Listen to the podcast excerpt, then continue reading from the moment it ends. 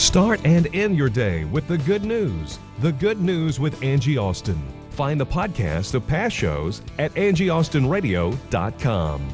Now, here's Angie Austin and friends with the good news. Oh my goodness, it is pastor overload on the good news today. Very exciting. Uh, Pastor Morlan running a little late, and I, I think he's going to be here in a minute, as he often is on Tuesdays.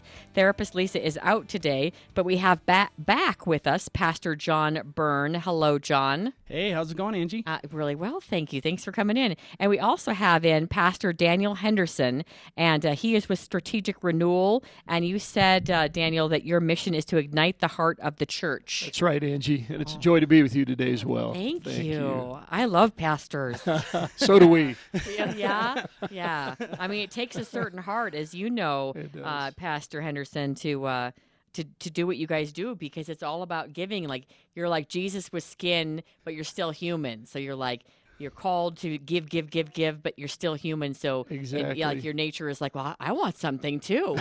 Exactly. Right. Yeah, we don't quite have the unselfishness or capacity that Jesus did, but uh, he lives in us and helps us, right? So, right, exactly. Amen. All right, so we'll start with some good news, and then I want to talk about a couple of current uh, topics. But um, it's interesting because Moose found this, I found this, and also Pastor John, you found this. Um, and it has to do with, um, oh, I, I just, my heart broke for this girl, this big, huge wedding planned. And, you know, I, this actually happened to my girlfriend. Ooh. And uh, what happened is they called the um, rehearsal dinner after her. They were both they were both on the Santa Monica police force together. Uh, and my girlfriend, uh, he, he, he left her like about a week before the wedding. And she decided to still have it. And she, they called it a friend's uh, a dinner. And so my girlfriend, Christine, and I went, and uh, we were sitting in the crowd. I'm like, this is the most depressing friends dinner I've ever been to. This is horrible. And my friend, my girlfriend was there, and her fiancé, oh, he wow. also was there. Like, they held it together for their friends, even though they weren't going to get married. Isn't that wild? That's Amazing. awkward. Amazing. It was a little bit awkward. Yeah. Yeah, and they like, greeted you, and you're like, oh, c- congrats. I mean, sorry. Uh, hi. Thanks for the meal anyway. Right? Yeah, right. right. It was, but this is um, the the fiance was not there, but the uh, in fact neither of the, them were there. The mother decided they'd have this beautiful wedding dinner. Uh, the the man decided I want out. Uh, the girl couldn't didn't have the heart to attend the the uh, reception, but the mom had this. I mean, five star meal for homeless people and homeless families. So take a listen to this. Talk about a heart for others. Mm. The tables are set, food hot out the oven, and one by one the guests arrive. These aren't the men, women, and children the Duane family originally planned to host, but they're happy to do it nonetheless. When I found out on Monday that the wedding would not be taking place, it just seemed like, of course, this would be something that we would do to give back. Earlier in the week, the would-be groom got cold feet and called off the wedding. Rather than cancel the thirty-five thousand dollars outing, the bride's family invited the city's homeless for a once-in-a-lifetime meal at one of Sacramento's finest hotels. I think it's very generous, actually, to lose out on something so important to yourself and then give it to someone else is like really giving. Many came with their families, giving their kids a rare night out. When you're going through a hard time and a struggle, for you to get out to do something different and with your family, you know, is a, really a blessing. The food is similar to what you'd find at the hotel's four-star restaurant Grange. There's salad, cauliflower, gnocchi, salmon, even tri-tip. There's plenty to go around. one hundred twenty people were invited to the wedding before it got canceled. This yeah. is not coming out of our kitchen. We love our chef Leo, but uh, he wouldn't be preparing nothing like this. Well, full stomachs and smiles are everywhere. The night is still painful for the Duanes. Their twenty-seven-year-old daughter chose to stay home. I feel a lot of heartache and heartbreak for her, um, but but I... I will take away something really good from this. I will. Turning a night that was supposed to be about their family into one that takes care of others. Wow. I mean, you know, they made the best of a really bad situation. Pastor Morlan just came in. Pastor Morlan, we just shared a, I, I guess it's good news. You know, the, the the the wedding didn't go through. So the mom of the bride said, let's have the homeless people come to this beautiful, you know, high-end reception. And that's what they did, homeless families, and they felt blessed by it. And what are you going to do if you spent thirty-five grand on dinner? You might as well bring people who will appreciate it. Yeah, you know, it's interesting. I mean, there's two sides of this story. One, thirty-five thousand dollars. Wow. Yeah, it's a little know? bit much for, yeah, reception. Yeah. yeah. You know, I, I, sometimes I think, you know, the amount of money people spend, I go, maybe a down payment on a house would be good, you know, yeah. invest in the in the long-term yeah, relationship. Yeah, no, why do we put so much on the um on the ceremony? I mean, you know what I mean? Like, I'm not, you know what I'm saying? Like, on the, this, the night, why do we put so much money into that? And Pastor Morlan is not a Mister Romance when it comes to how he talks to couples. That's not true. No, you say to couples, I mean, you might be with your wife, but when you talk, so when, is, when so you get couples. Before the wedding. Yeah, before the wedding. He sits him down and says, the two couples in a thousand square foot condo is a recipe for disaster, and you better know what you're doing. Well, it is. It's like you're two different sexes, two different parts of the country, two different ideals about everything from which way the toilet paper should fall right. to how we discipline right. kids. Yes. That is a recipe for disaster without God. Right. Without God. Exactly. Yeah, that's right. Exactly. That's right. So I think they made that. But, you know, and also I do think that if the groom really had cold feet, I, I do think you need to step back. Absolutely. But maybe before the week before, you know, the wedding. I like, agree with you know, you might know, you might have a, an inkling prior to that. Yeah. Or say, let's just do a backyard wedding because I'm not quite sure. Well, uh, wow! I, I, yeah, backyard wedding or the Taj Mahal, married matter. is married. You That's know, right. I, I think you know if you got the courage to say, "I'm not sure about this," you know, how much is your future worth? Is what I tell people. No yeah. so, kidding. Yeah, absolutely. All yeah, right. You know, we're wired to celebrate, of course. That's the way God's made us. Yes. So you can imagine people wanting to make right. weddings good, but we also, based on our values, have a stewardship, right? So, uh, you know, down payment on a house or something a little more practical would be good. But you know, they salvaged it, and a lot of people were helped and. Yeah. Is what it is, so. Well, and yeah. I think I think there's a therapeutic side to that too. Something you know, something bad happened. You know, there's this tragedy of sorts, and, and to turn around and be outward focused, that's therapeutics. Yeah. Thera- you know, it's Therapy yeah. Tuesday. So, amen. You know, it's well, good to be able to look outward. Blessed to give. Yeah, yep. and, and you know, the daughter couldn't come, but you know, the mom was there, and she she she held up all right. All right, I have one more good news story uh, to share, and then Pastor Morlan, as you join the other two pastors today, um, this might be good for you too because uh, uh, Pastor Daniel Henderson over here at the end of the table, he's with Strategic Renewal, and he's all about uh, igniting the heart of the church and making sure you pastors take care of yourselves. And uh, now soon to be a father of six with a church and also in the Air Force as a chaplain and also taking classes. Uh, you, you know, you might need a little rest from time to time. So might might be a might, might be a God-ordained message oh, for you, Pastor man. Morlan. All right, let's um, talk about the soldier's mom, this Blue Star flag. Now, recently we did a story about um, a veteran, and he had this really beautiful home, and he was reti- a retiree with um, a flagpole in the front yard, and then the homeowners decided that uh, we think you need to remove your flagpole. And I mean, it's just beautiful, and it's like honoring our country. I mean, really, that's something that you have to remove from your home? Well, here's another. Another silly one, and in that one he got like special, you know, like gave him like a special free pass. In this one, it is in this one it has to do with the mother of a military man. He serves in Afghanistan and Iraq, uh, various tours, and when he comes home, he stays with his mom at her condo. Real nice condo, nice neighborhood. She has a tiny little uh, star flag, which is in some way honoring the military, and it's white. It's about as big as a piece of paper, and has uh, red around it and a little blue star. For a year, it's been hanging in her window and no one noticed. But now she's gotten a notice from the Homeowners Association. She has to remove it, and she's not real happy about it. So take a listen. You could drive by Donald Morey's home in the Tarrington Village Townhome complex and never even see it. There it is in the window of the upstairs bedroom used by Army Major Donald Morey when he's home in between tours of duty in Iraq and Afghanistan. White with a red border and a big blue star in the middle. When you look at that banner, what, what does it mean to you? Pride. Pride in my son. Pride in what he's doing. The so-called Blue Star Mom banner is just eight inches wide and fourteen inches long, but it's not the dimensions that have neighbors here in a bit of a snit. Small banner, big problem. I guess you could say that, yeah. Donna says the banner had been up for nearly a year when she got a call Monday saying she may be running afoul of the Homeowners Association rules. They state only white or off-white window treatments may be visible from outside the home. So the red and the blue were... put you that's, in trouble. I guess, yeah, that's that's what put me in trouble, I guess. You got to be kidding me. Are they serious? So she's supposed to write a letter to see if, you know, she can keep it up. And I just think that common sense isn't that common anymore. Once you're aware of why she has it up, would it be okay, or do you have to follow the rules and write the letter and have the, it's the architecture committee needs to give her approval to have this, to honor her son who's in the military? Yeah, I think there's a difference between the letter of the law and the spirit of the law. And people get caught up in the letter law. You're technically, you maybe you're breaking the law, but the, you're not doing any harm to what the law was there for. It reminds me of the kid who's honoring his Marine brother, and he has that, you know, the boots with the gun and that helmet on it. Yeah. You know, honoring dead soldiers. Well, he's got a brother in the Marines, and he wore it to school, and he got suspended because you're not supposed to have guns on your shirts. I don't think that that's like I don't I don't think that's what the rule was for. Right. Right. And he's suspended, I believe, for five days. Yeah, and it's crazy what how people respond to things, and you know, there's a picture of a gun becomes violent somehow, and uh, or or whatever. People are looking for reasons to be offended in our culture. I think no doubt about that. You always say that, Pastor Morlan. You say oh, we yeah. kind of we're looking for reasons to we're be so offended. So sensitive about every stinking thing. Makes me sick. Does it really, Pastor? I'm feeling just good enough to tell you how I feel today.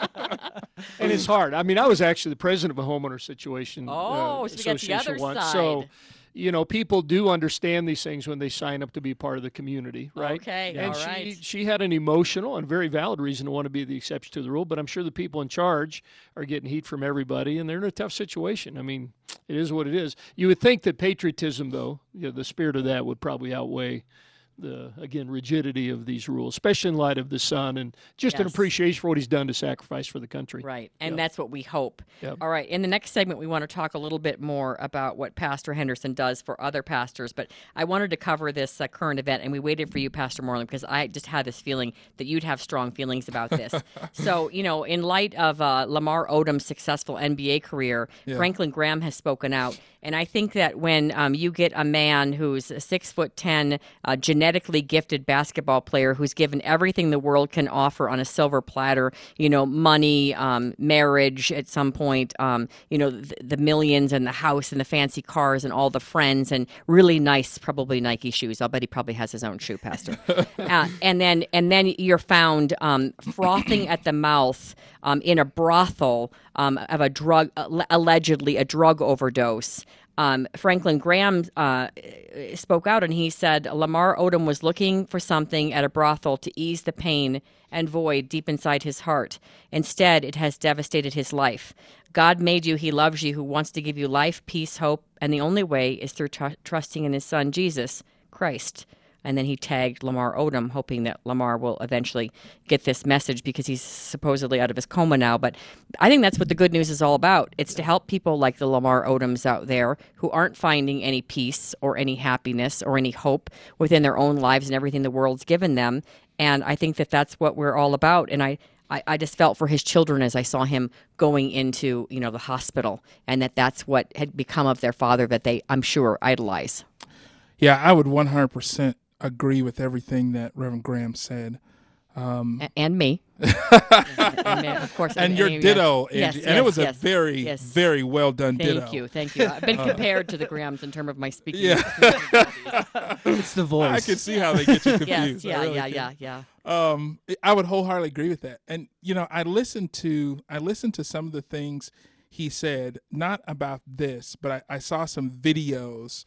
You know, that some of the, the smut web pages had attached to him from. And we're not talking, we're, we're talking like gossip. Yeah, gossip. Yeah, yeah, yeah, yeah, yeah, yeah. Uh, gossip pages. That they had attached to him. Yes. And I listened to his reasoning, and you can hear uh, how so many athletes, I'm going to say in, in this context, uh, are, their gifting is ahead of their character and their maturity.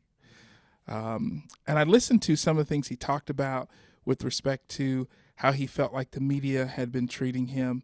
And I listened to the pain that he talked about that was outlined in an article about so much death and loss. Yeah, because he lost he his mom when he was twelve. His father, I believe, had some kind of substance abuse problem. And yes. then he's lost a lot of friends. Like, death surrounds him. It was one of the quotes that I'd read about him. And I'm certainly not making an excuse for, you know, his actions. Um, but I've learned over the years that I don't just listen to what people do, but I want to hear their story, mm-hmm. you know, and, and I'm reminded of Jesus in the Gospel of John, and the disciples or the Pharisees bring in this lady who had been caught in adultery, and uh, and she had five husbands, and Jesus forgives her for her sin and, and uh, tells her that he doesn't condemn her. And one of the things that I think about now when I look at stuff like that, or the Lamar Odoms of the world, is how did you get here? Right. How did you? What happened to yeah. you? What hurt you so much that you're yeah. here? And I personally feel from somebody from a, a, a broken background that when he, this, the Kardashian family, he saw as his savior family. They were going to love him. He had a mom and a dad. Bruce Jenner was an athlete as well. And initially when they, you know, the, the, the you know, they were together. Mm-hmm. Uh, Bruce Jenner was still married into that family. And, uh, you know, I saw a conversation once with him, very fatherly towards him. And he saw all this, this family all of a sudden he had. Mm-hmm. And then as he started to kind of go down that slippery slope of falling into the drugs or whatever it was that he did again, um, he was losing, uh, once again, this family. And so regardless of their flaws or faults, I don't know that much about them. I think he thought he had something there. And that was yet another huge loss for him when that marriage disintegrated. So uh, yet again, something that he felt um, was crushing him or destroying him. Yeah, what got him there? Obviously in a lot of pain. Yeah, a great deal of pain and, frankly, a low capacity to deal with it. Because right. the things that you read, while a lot of loss, uh, you and I know people who, who deal with and process and live through these things every day. Right. Uh, so a great deal of pain and, and a very low capacity to deal with. And I've got my ideologies about how that develops and, and so on and so forth. But um Again, I, I want to hear people's story. How did you yeah. get here? And, and, and I know I'd love to. And hear what uh, Jesus if, can do. If you're do listening, Lamar, you know, when you feel better, call us. Yeah. Like, you want to know. Yeah. You, I, yeah. But you almost want to, like, I mean, you can pray for him, but you want to reach out and shake him and, like, give him a little hope. And you you hope someone is in his life that isn't just a, um, what, do they, what do they call them, yes men. Right. You know, they're they're are surrounded by a posse of yes men, and they want to hang on and, and, and fly with Lamar in his private jet, and they want to go to the hotels, and they want to go to Vegas, they want to go to the brothel with him. Like, right. they want all that stuff. And so they don't say no. It's kind of like Elvis. Like, he was, nobody mm-hmm. was around him to say no. Yeah, and I think the what, the key word that you said was hope, and and even as you were talking about him being married into the you know the Kardashian fa- family, and which we never talk about them on the show. They're yeah. just really not the topic of the show. But anyway, go ahead. But but to find hope in the right thing, and yes. that's what I think Franklin Graham was really driving at. Yes, is you can have hope in uh, a human. But eventually they'll let you down in one way or another. That's why we need hope in Jesus Christ and an yeah. eternity future, and and to offer that and say that's where you can find hope. You can have hope in other places, and it can even be fulfilled to some degree. But our ultimate hope must be found in Jesus Christ. Yeah. Amen. Yeah, and I think the key that the gospel uh, really brings someone's life is a, a meaningful sense of identity. And I think, you know, Odom, others who are, are famous or wealthy or whatever, they attach their identity to those things. And yes. when it doesn't go right, uh, they fall apart, you know. And I, I'm always mindful of Christ's first thing when he his public ministry began was a father affirming his identity. You're my beloved son. First mm-hmm. thing the devil went after in the wilderness, if you are the son of God. And I think identity is the core issue that gets so transformed by the gospel. And without the gospel, people like Odom and others are just, their life's falling apart because they are attached their identity to things that are so fragile. That mean well nothing, well you said. know. Uh, Pastor Morlan is like, I mean to say that uh, past, that Charles Stanley is my favorite pastor. He's one of them because Pastor Morlan is also. Other than the three of us, of course. Yes, yeah. of course. And Charles Stanley today said. I didn't make the list. Charles Stanley, Charles Stanley today said, um, if you think, oh, that person in my church, I can count on them and count on that one and that one and that one, he goes, you will be let down. Yeah. Yeah. You will be let down. Yeah, that sure Jesus will. is the, that's who you're going to count on. That's right. Um, and so uh, before we go to break, because um, we are going to talk about strategic renewal with uh, you, Pastor Daniel Henderson. So give the other pastors and you listening, listen up. We want to find out what strategic renewal is about. Tell us about it before we go to break. Yeah, so I was a senior pastor for thirty years, and two of those churches were situations where I followed a scandalous moral failure in large churches, so cleaning up the oh, financial. Oh, so you came in afterwards. Yeah, okay, so okay. I, I've seen that pain and devastation, and it gave to me a great passion to help pastors survive, you know, and obviously the damage it's done to their families, their ministry, and the cause of Christ is so significant. Oh, yes. And so our ministry really is designed to ignite the heart of the church, very attached to the role of prayer and renewal in a pastor's life and in a church's life. I mean, by and large, we, we tend to be a prayerless culture in America, and particularly even in the American church. So Uh, we went full-time. I was pastoring a church of forty-five hundred people, jumped off the cliff without a parachute eight years ago, raised support, started over. And our whole ministry is trying to restore pastors back to not only priorities that make for spiritual vibrancy, uh, but especially to to mobilize the body of Christ to pray for their pastors. And like being that. Pastor Appreciation well, Month Pastor is a Morlan, good time. He'll, I'll just get an email, and I, I think it's to me, like, could you pray for me today? And it's to everyone. It is to everyone in the church, and he's like, please pray for me today, or whatever it is. Yeah. I mean, he lays it out there. That's a win, because yeah. we need the prayer, and the people need the practice, right? Isn't so, that uh, nice to have those mass emails that you can just send out and ask for prayer? Well, I'm going to ask you other pastors then to be real transparent with him, and we're going to tackle some of the issues that you as pastors face and get his advice on how he advises pastors and churches to deal with them. Amen. Sound good? Good. All right, we'll be right back good. with the good news.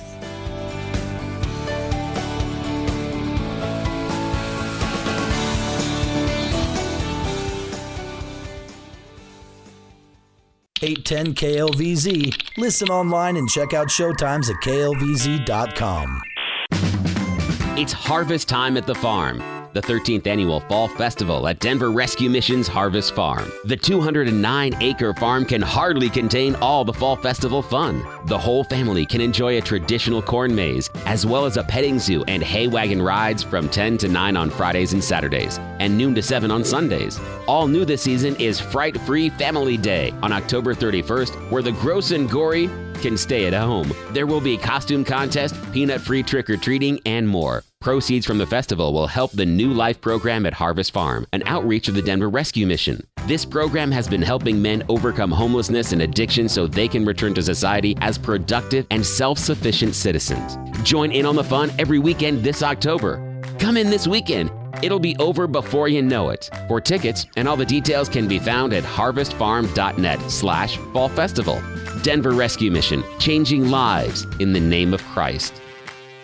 Hi, it's Angie. Would you like to have a bigger business or grow your nonprofit and make more money for your charity? I would love to help you. If you like the good news, if you believe in what we do, we work with our sponsors personally. And I have friendships. I know everyone that works on the good news as an advertiser myself. And so I would love to help you build your business, and I would love to have you help support the good news if you enjoy it. And I love to work with nonprofits, as you know. So please contact me if you have questions. And Angie Austin News at gmail dot com. Again, it's Angie Austin News at gmail dot com if you'd like to partner with the good news. When achieving your dreams is a bit more difficult than you thought, Infinite Nation is here to help. Carey Conley is the co-creator of Infinite Nation, and she knows that when your vision is big enough, you can create infinite success. Go to infinite nation dot com to learn more about the upcoming Vision is Victory workshop on August twenty-seventh and get your tickets. During this all-day event, Carey will teach you how easy it is to get yourself on the right path to making your big dreams a reality. She will show you how to reconnect with and clarify your vision and create measurable and achievable goals for the short and long-term success. If you are unable to attend the Vision is Victory event on August twenty-seventh, you can still make your dreams a reality by requesting a free Vision Check phone call with Carey Conley. She will help you discover how easy it is to get yourself on the journey to achieve your dreams. Call seven two zero, three three one, eight six nine three, seven two zero, three three one, eight six nine three, and go to infinite nation dot com. You're listening to K L V Z and K L V Z H D, Brighton, Denver, and online at K L V Z dot com. Welcome back to the good news. Wow, we are pastored out today. How cool is this to have? This is the this is three pastors in the room. This is the most I've ever had on the good news at once. Generally, I can only handle one of you guys. yeah, yeah, yeah. Pastor John Morlan here, Denver Christian Bible Church, and also back again, Pastor John Byrne. Tell us a little about yourself, John. Yeah, um, I've been in Colorado for seven years, originally from Minnesota. I was uh, an associate in an associate pastor position at The Rock for uh, almost seven years. And then Were uh, you thirties, in your thirties? When I came out here? No, you, now. You're not now? in your thirties? Oh. No, I'm in I'm in my forties. Oh, so we got Pastor Morlan in his thirties, you in your forties. I like that. fifties. Yeah. fifties? Yeah, yeah, kind of. A, we got different generations yeah. here as well. Yep. All right, and uh, you've been joining me weekly, on, and you and Moose know each other from? Yep. From The Rock, and now I'm I'm currently at Grace Fellowship in Lakewood as lead pastor. Oh, excellent. So, yeah. All right. I thought you were, doesn't he look young? Yes, he does. Yeah, must be the twenty-nine. Must, yeah, no. must be the Jesus in him. I mean, he looks good. Yeah, you go with yeah. That. Let's leak then, because yeah. I don't look young. Well, I mean, they're kids. you know? Come on. Oh, all right. And also Pastor Daniel Henderson, his first time here, and he is going to talk to us about Strategic Renewal and their mission to ignite uh, the heart of a church. Uh, he's the president and founder. As you mentioned, you were a lead pastor over thirty years, left a big church, jumped in about eight years ago, and you really want churches to be praying for their pastors. And uh, obviously you felt uh, a real passion for this, to leave your church and do this. Yeah, I sure did. You know, and the, and the ultimate end game is revival. You know, I, I'm convinced that short of revival, the American church is running laps on the Titanic in our fancy spandex. You know, we uh, we really need a great work of God. And unfortunately, you know, what's going on in the culture is tough, but it's waking us up to the reality that, that we really need something supernatural if we're going to transform the culture. And in that, pastors are special targets. You know, I always say I'm not much of a bowler. That's a good point. But That's their uh, special targets. Yeah, you, you can't get a strike if you don't hit the head pin, you know, and the devil knows that. And pastors aren't any more important than anyone else, obviously, but they are more strategic targets. And as I mentioned earlier, having been a guy who was the cleanup uh, person in some major right. fallout. You came into really... a church after there was major like moral fallout, yep. financial fallout, and then you had to come in and, and sweep up the mess. Yeah, not something you planned to do in seminary. I guess the Lord knew I was up to it. One was in California, one was in Minnesota, actually, in the Twin Cities area. And uh, you just learn a lot. And, you know, these were good men who over time made some bad decisions. It cost them their ministry, in one case, a marriage. Uh, but also, I believe they were pastoring churches that should have done more to pray for them. Uh, you know, it's hard to be an intercessor and a critic at the same time. I think when we pray for our pastors, it does something in us. But the Bible's really clear about this amazing connection between the prayers of God's people and the success, fulfillment, and fruitfulness of our spiritual leaders. And so we all have to own this and, and really take it seriously. Amen. Yeah, and Pastor Morlan, you're real open. When you need prayer or you're having a tough week, you email us all. Or yeah. you just say what you're praying about and ask us to join in or fast with you. Yeah, prayer is one of the things we value. Uh, I believe in its power. Uh, I've seen it do great things in, in my life and in the lives of, of people around me.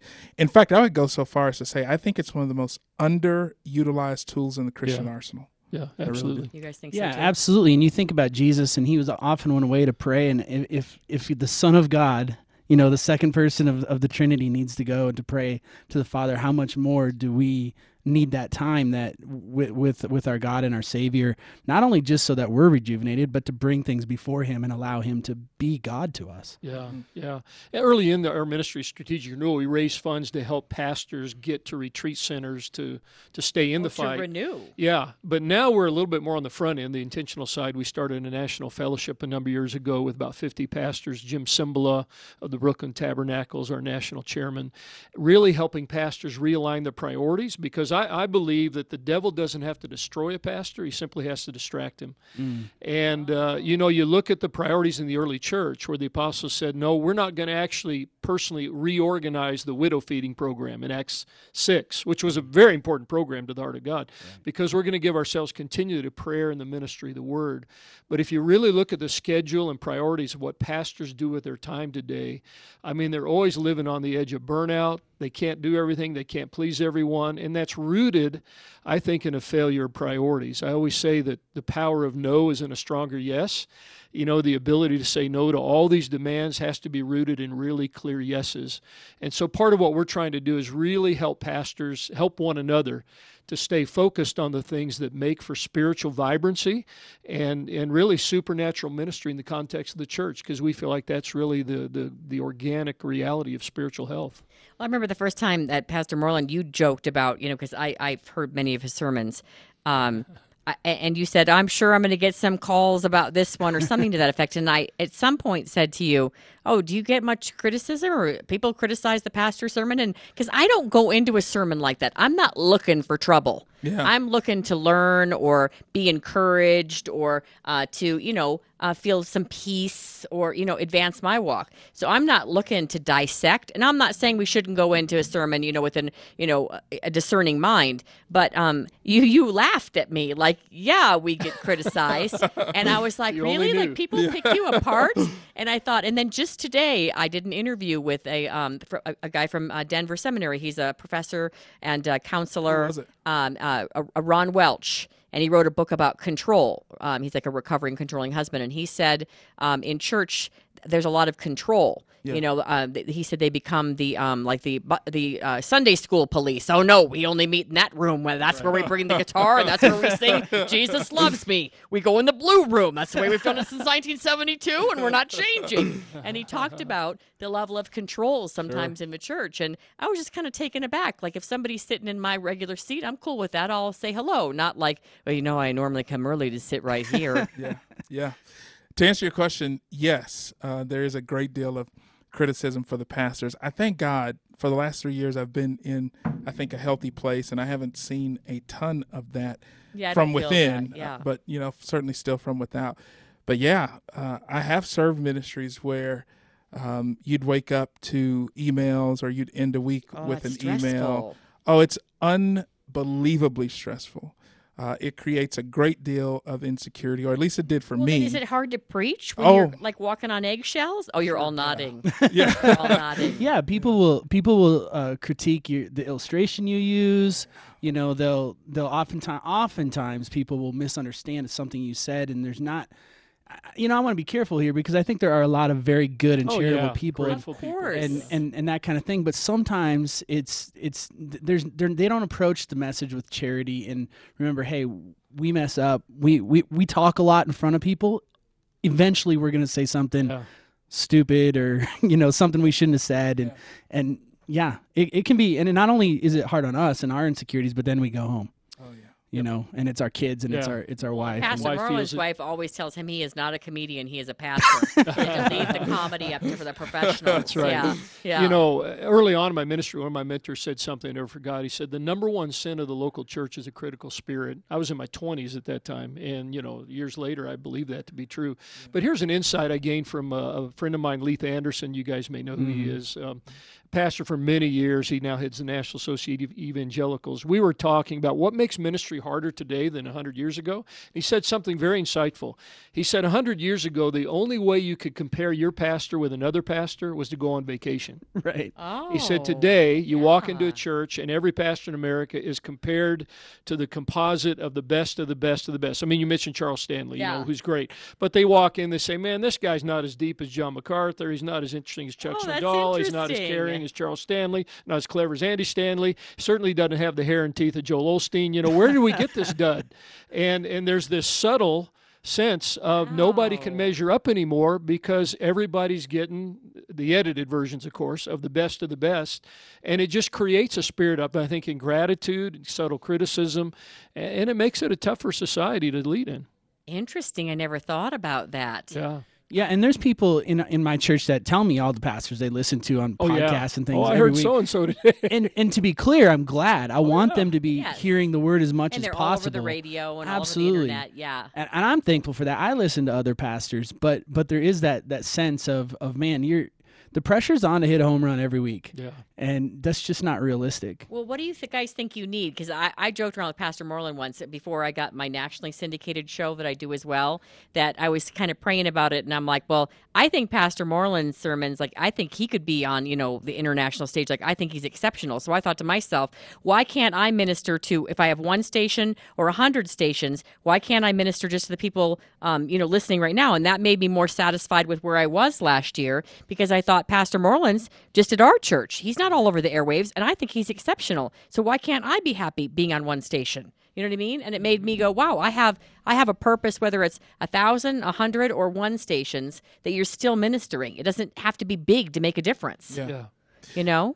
What I try to remind pastors is Jesus is coming back to settle the account of your faithfulness with what he has given to you. Mm-hmm. Uh, and I appreciate you saying that, and those words are humbling and kind. I'm not sure how true they are. Uh-huh. She may need some lying, some lying counseling. Maybe I need to here, watch more know? pastors on T V. But they're very humbling. But what I tell pastors is, and I'm and I'm learning better over the last few years to do this, just be faithful over what God has given you. Right. I used Good to point. see that as kind of a cliche and something guys guys said to just kind of pat you on the back and rub you on right, the head right, to make right. you feel make yeah, you feel better. Yeah. But I really have come to believe that. You see these guys on T V, or you see guys who are the big names, and and without going into too much detail, most people have no clue as to how they got there, why they're there. Sometimes it's a matter of who your mentor was, what your last name is, who you met. It's so many factors that you can't control, right, that if you spend your days and nights staying awake, and, and, and God knows I'm certainly not trying to cast shade over what they're doing. I mean, many of them are doing great work. But if you spend your days and nights worried about all the factors you can't control, you won't be effective there or where right. you are. So just right. just be faithful. Yeah, with That's right. what you have, where you are. Yeah. Well, what do you, you know, since we have a pastor here who helps other pastors, uh, Pastor John and Pastor John, um, you, you you two, what what would what do you guys need? What do you feel that would be helpful to, be, to uplift you? And again, we're not, as you put, casting shade on anyone, anyone in the congregation, but what would help you guys? He mentioned praying more for pastors. Is there something that you feel you struggle with, or someone, you know, people listening might be able to bring something to their church, to their pastor, to kind of help them in their journey to minister to their congregations? Yeah, you know, I think the the thing that that I'd probably struggle with the most is my own insecurities. You know, I get inside my own head, and I and I, and I come up with all kinds of reasons why, you know, I might be questioned, or, or, you know, all the mistakes I might make. And um, I don't know how everybody else with, is with that, but when you have a, a congregation of people who are, who are watching you, and they're watching closely, and, and t- for them to realize, hey, I'm, I'm a sinner just like everybody else, saved by grace. And so I'm going to make mistakes. And, and so when I, when that happens, look for opportunities, I think, as a congregant to extend grace to your pastor, you know, to, like to make sure they know they're loved, and, and, and their insecurities, whatever they might be, um, shouldn't rule them, but they have a group of people who, who really love them and cherish them, and, and, and want to follow their leadership. Mm. Gosh, I, I was thinking as he was talking, I, I struggle with a lot of things. I don't know that I could boil it down to one. I think probably I have several insecurities. Yeah. um, I don't know. I think what I need the most is probably a solid network uh, that I can turn to. Mm-hmm. What I find is pastors stay so busy, self-included, that it's very, very tough to find a dependable, consistent network of people that you can just talk to, pray with, share with, bounce ideas off of. And so I've got some good mentors and some a few good peers in my life, but the idea of getting that in a concerted way on an ongoing, consistent basis has been a challenge. And there's probably a lot of other people who may be depending on me in that respect who would say the same thing. Hmm. Hmm. That's interesting, because I think it'd be cool to do like a, you know, we do a lot of Skype meetings, you know, with um, a lot of the people I work with, and, you know, maybe pastors to get together, or, you know, for coffee, or even like if they are at some distance, because you guys are so busy, those Skype calls are so cool because you can see each other. Mm-hmm. I just think that that's, but, you know, you're saying real life, real people that you could reach out and touch and say, hey, I need to chat today. You know, can we meet for coffee? And to have someone that can mentor you as a pastor. A safe place. That's safe. What yeah. That is a good safe point. Yeah. Yeah. I mean, the two issues they identified, insecurity and isolation, are just rampant. Oh. Um, you know, we talked about insecurity earlier, and I think even for pastors, in fact, I, I got a renewal process of my own where every day I reiterate my biblical identity, because I always say the hardest thing about the Christian life and pastoring is it's so daily, you know, and every day you got to come back to the things that don't change about who you are in Christ, not what your people say you are or what they say you aren't. And then isolation is so key. I mean, I think the enemy, if he can get us, you know, separated from other life-giving relationships, that's where we really begin to get in trouble. And, you know, part of what we're doing is trying to help pastors connect with each other, particularly around the area of just prayer and the Word, and we have a lot of mechanisms to do that. Guys can do that locally. But, you know, we know the old adage, if the devil can't make you bad, he just keeps you busy, you know, right, and right. The, the busyness can can fuel isolation. And it can also be a way we're trying to treat our, our insecurity. Mm-hmm. And I think both of those, just we really need uh, that that intimacy with the Lord. It sounds so simple, but that helps us really address those issues on a daily basis. What else do you find? You know, um, isolation, insecurity. What other things do you see pastors struggle with a lot? Well, obviously, you know, there are besetting sins, you know, and the whole pornography thing has not skipped over pastors. And that's one of them that's very hard for them to address and deal with, you know. And again, that's where I think a collegial commitment of praying together with other leaders uh, to the point where you can make sure that, or some fractures in your marriage, you know, that there are those certain things that are just hard to be transparent about. Right. How do you, where, who do you go to for, you know, counseling in your marriage? Do you tell your congregation, hey, by the way, we're really hitting a rough patch. So we need some help in our marriage. Pray for us, yeah. would you? Well, you know, I'm just I'm working on a book with Moody right now, and I was just writing on this yesterday, that you don't share your private struggles publicly. You start by sharing them personally with a tight-knit circle of spouse, friends, counselors, mentors.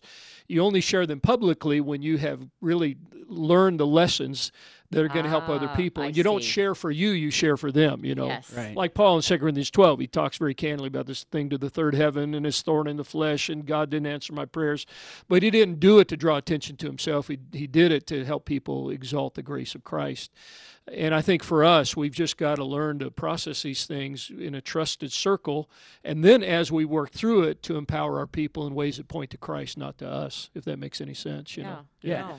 And oh, I think there's, I think there's responsibility on both sides of the equation with that too, both on the church's side and on the pastor's side, to go, hey, I, I need accountability in my life. I need to do these things. You need, you know, as a pastor, I need to help my under my elder board understand how to hold me accountable in the right ways, and to how to how to make sure that I'm healthy, yeah. and that benefits them ultimately. But but they've got to play a role in that.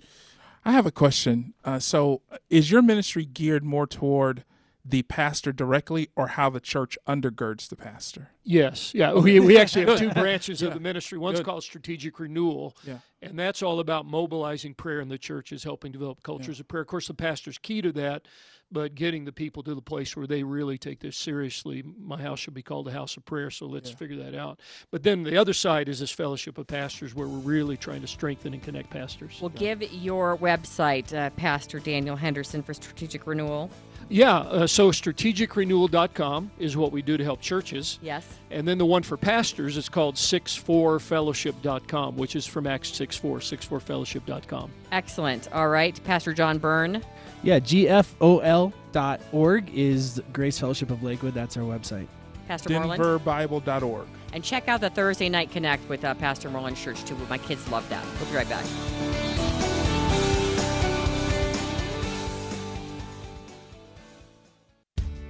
We know that God loves us, and He gave His Son for us. This is where love lives. eight ten K L V Z. It's harvest time at the farm. The thirteenth Annual Fall Festival at Denver Rescue Mission's Harvest Farm. The two hundred nine acre farm can hardly contain all the Fall Festival fun. The whole family can enjoy a traditional corn maze, as well as a petting zoo and hay wagon rides from ten to nine on Fridays and Saturdays, and noon to seven on Sundays. All new this season is Fright-Free Family Day on October thirty-first, where the gross and gory can stay at home. There will be costume contest, peanut-free trick-or-treating, and more. Proceeds from the festival will help the New Life program at Harvest Farm, an outreach of the Denver Rescue Mission. This program has been helping men overcome homelessness and addiction so they can return to society as productive and self-sufficient citizens. Join in on the fun every weekend this October. Come in this weekend. It'll be over before you know it. For tickets and all the details can be found at harvest farm dot net slash fall festival. Denver Rescue Mission, changing lives in the name of Christ. Do you ever feel like you're just searching for a church and you just can't find the right one? Well, I must have looked for about ten years. I have to tell you, I've never been so excited to go to church. I feel that Pastor John Morlan, my pastor, that's you, John, um, has a real gift for teaching, and there's so much love in that church, and I've never felt more welcome. And I have to tell you, Pastor Morlan, I just... I, I love going to church now. I learn something every week, and, I, and I, I just feel so blessed by you. It makes me cry. Well, I'm humbled to hear you say that. Denver Christian Bible Church is about two things. One, we want to make genuine connections with people, and two, we want to genuinely connect those people to Jesus. Thursday night we connect, you can go to dinner, you get to know people, and then on Sundays, I just feel like it's a time of getting together and learning, and I feel I'm always hugged. I've never been hugged so many times in my life by people who are really happy to see me there, and so I feel like I'm growing, but I also feel like I have a support system at Denver Christian Bible Church. So if people would like to come, how do they reach you, Pastor Morlan? Please go to our website. You can download our sermons for free and find out where we are, denver bible dot org. Hi, it's Angie Austin. Have you ever thought about mentoring someone? Well, guess what? We need you. The Denver Rescue Mission needs mentors for kids and adults. Hello, Alexa with the Denver Rescue Mission. So how can we help you? Uh, you can sign up to be a mentor for a child or an adult, um, people who are um, in one of the Denver Rescue Mission programs. Um, and you basically sign up at denver rescue mission dot org. And for mentoring, there's a little bit more involved. You may have to do a background check and some of those things. But it's a, a few times a month commitment. commitment, and you can spend, you know, an hour or so with a, a kiddo or an adult and really pour into their lives a little bit when they've come from some, some situations in their lives, and just be a friend. Yeah, be a friend. And you've been mentoring someone, and you find mentoring that young gal very satisfying. I do. I'm mentoring a fourteen-year-old girl, and it's been just a blast. So I really encourage you to, you know, look into it. And give us your website again. Denver Rescue Mission dot org. His love expressed for us right here on eight ten K L V Z, where love lives.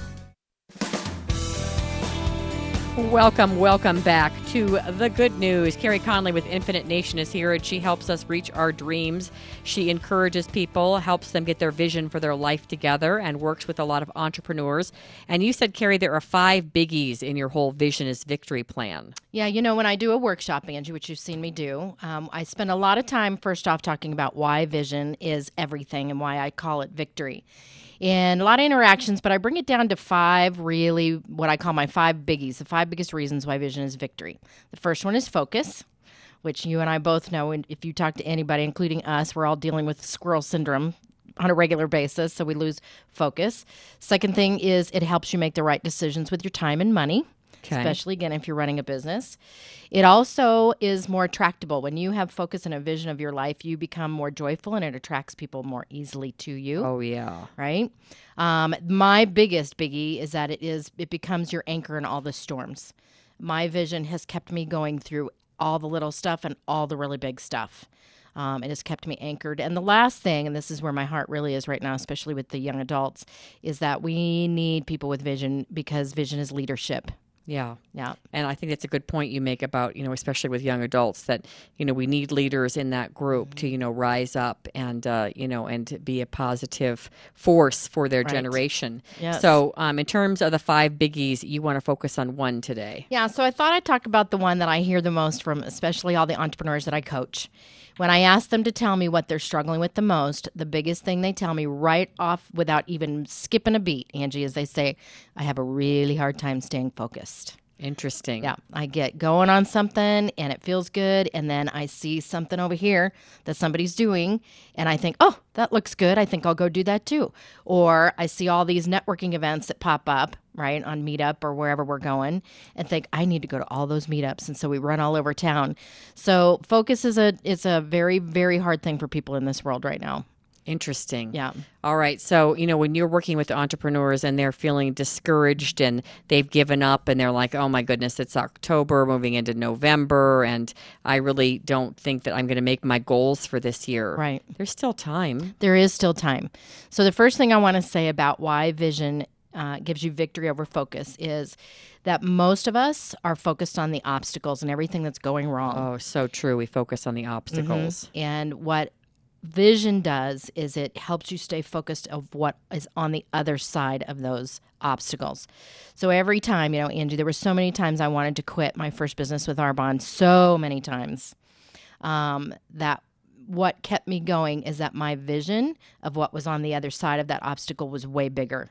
And so it helped me hunker down and stay focused on the keeping my perspective on the right thing. So the right? vision was attached to something bigger, like your family or your children, your, you know, home and education maybe right. you wanted for them, like all of those things that mm-hmm. were um, bigger than maybe just getting a nice car. Exactly. You know, my vision was to set an example and to build a legacy. And, you know, when you've told your family that that's what you're doing and everybody else around you, on the days that you want to quit, you can't, because they're looking at you going, okay, well, if you quit, what am I going to do? Right. And we were counting on you. And what kind of an example would I have set for my kids if every time it got a little rough, I quit? Right.